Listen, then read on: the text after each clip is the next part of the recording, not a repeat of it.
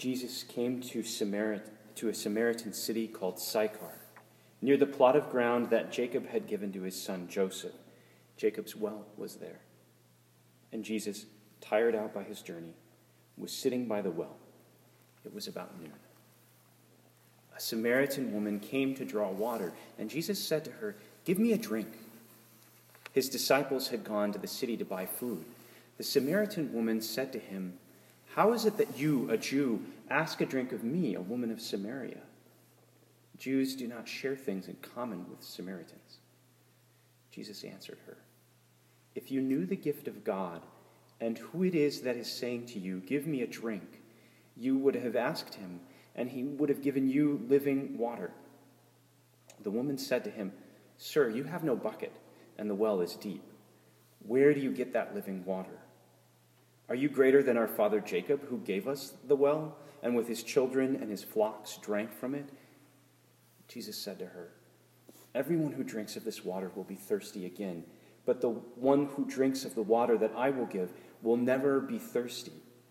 The water that I will give will become in him a spring of water gushing up to eternal life. The woman said to her, Sir, give me this water, so that I may never be thirsty, have to keep coming here to draw water. And Jesus said to her, Go call your husband and come back. The woman answered him, I have no husband. Jesus said to her, You are right in saying, I have no husband, for you have had five husbands, and the one you have now is not your husband. What you have said is true. The woman said to her, Sir, I see that you are a prophet. Our ancestors worshipped on this mountain, but you say that the place where people must worship is in Jerusalem.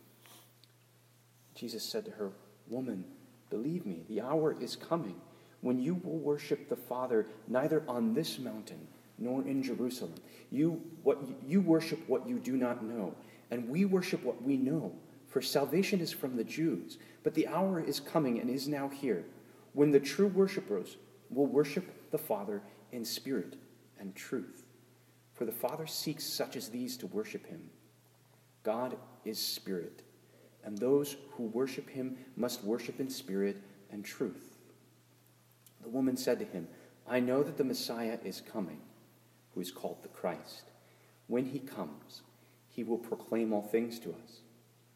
Jesus said to her, I am he, the one who is speaking. Just then his disciples came. They were astonished that he was speaking with a woman. But no one said, What do you want? or Why are you speaking with her? Then the woman left her water jar and went back to the city. She said to the people, Come and see a man who told me everything I have ever done. He cannot be the Messiah, can he? They left the city and were on their way to him. Meanwhile, the disciples were urging him, Rabbi, eat something.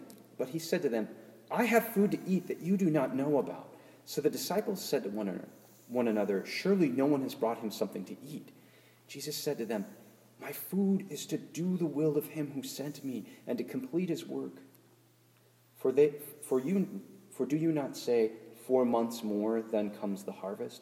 But I tell you, look around you and see how the fields are ripe for harvesting. The reaper is already receiving wages and is gathering fruit for eternal life, so that sower and reaper may rejoice together.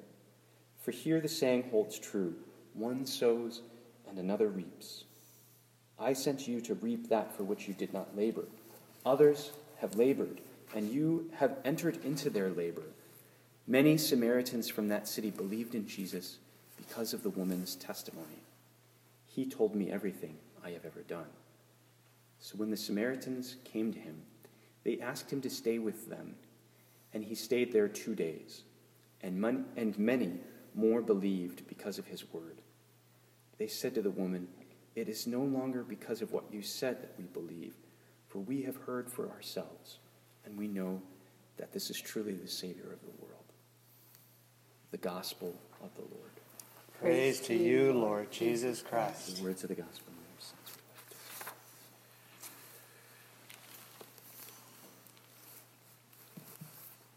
Today we trust that wherever we may be, the invitation of the Lord is to open our hearts, not to harden our hearts. And daily, the church offers this psalm to us that we uh, had as our responsorial psalm today.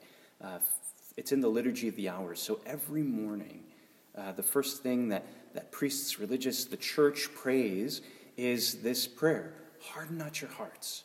If today you are up and you are uh, uh, able to draw breath, then there's an opportunity for you in your heart to respond to the Lord. And whether you are hearing these words at home because you're not able to go to Mass today, or you are here with me in church, you know that, that today we are invited to, to have the Lord um, be with us and to offer our worship to Him in spirit and in truth.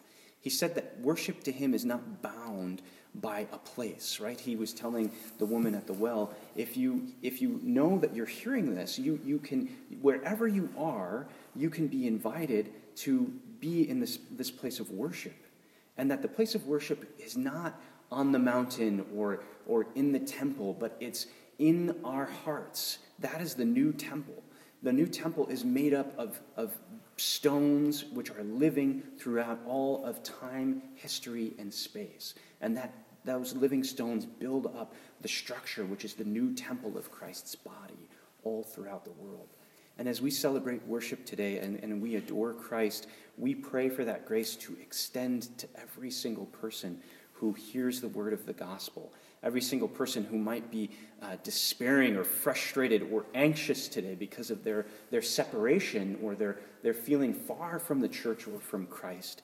But it's exactly the message of the gospel today that He is with us, that we are not alone, that He has not abandoned His church or every individual, but, but rather that they can, in their hearts, worship. And what is He looking for from us for? He's looking for that water that will well up within us, that water which is faith that gushes over, that wells up in us, and that is going to eternal life. That it's the work of Christ to seek and save the lost. And in fact, it's an encouragement today that if we feel far from Him, Jesus is seeking us out. To go to the Samaritan woman means that Jesus went out of his way to go to Samaria. Jews did not travel into Samaria. Samaria is a far country from where Jesus grew up, where he would have been working and teaching and living. So he made an, a point to leave where he was, to go to Samaria, to seek out the woman at the well, to be with her, to see her face to face and say, This is the message. I am the Son of God. I am the Messiah.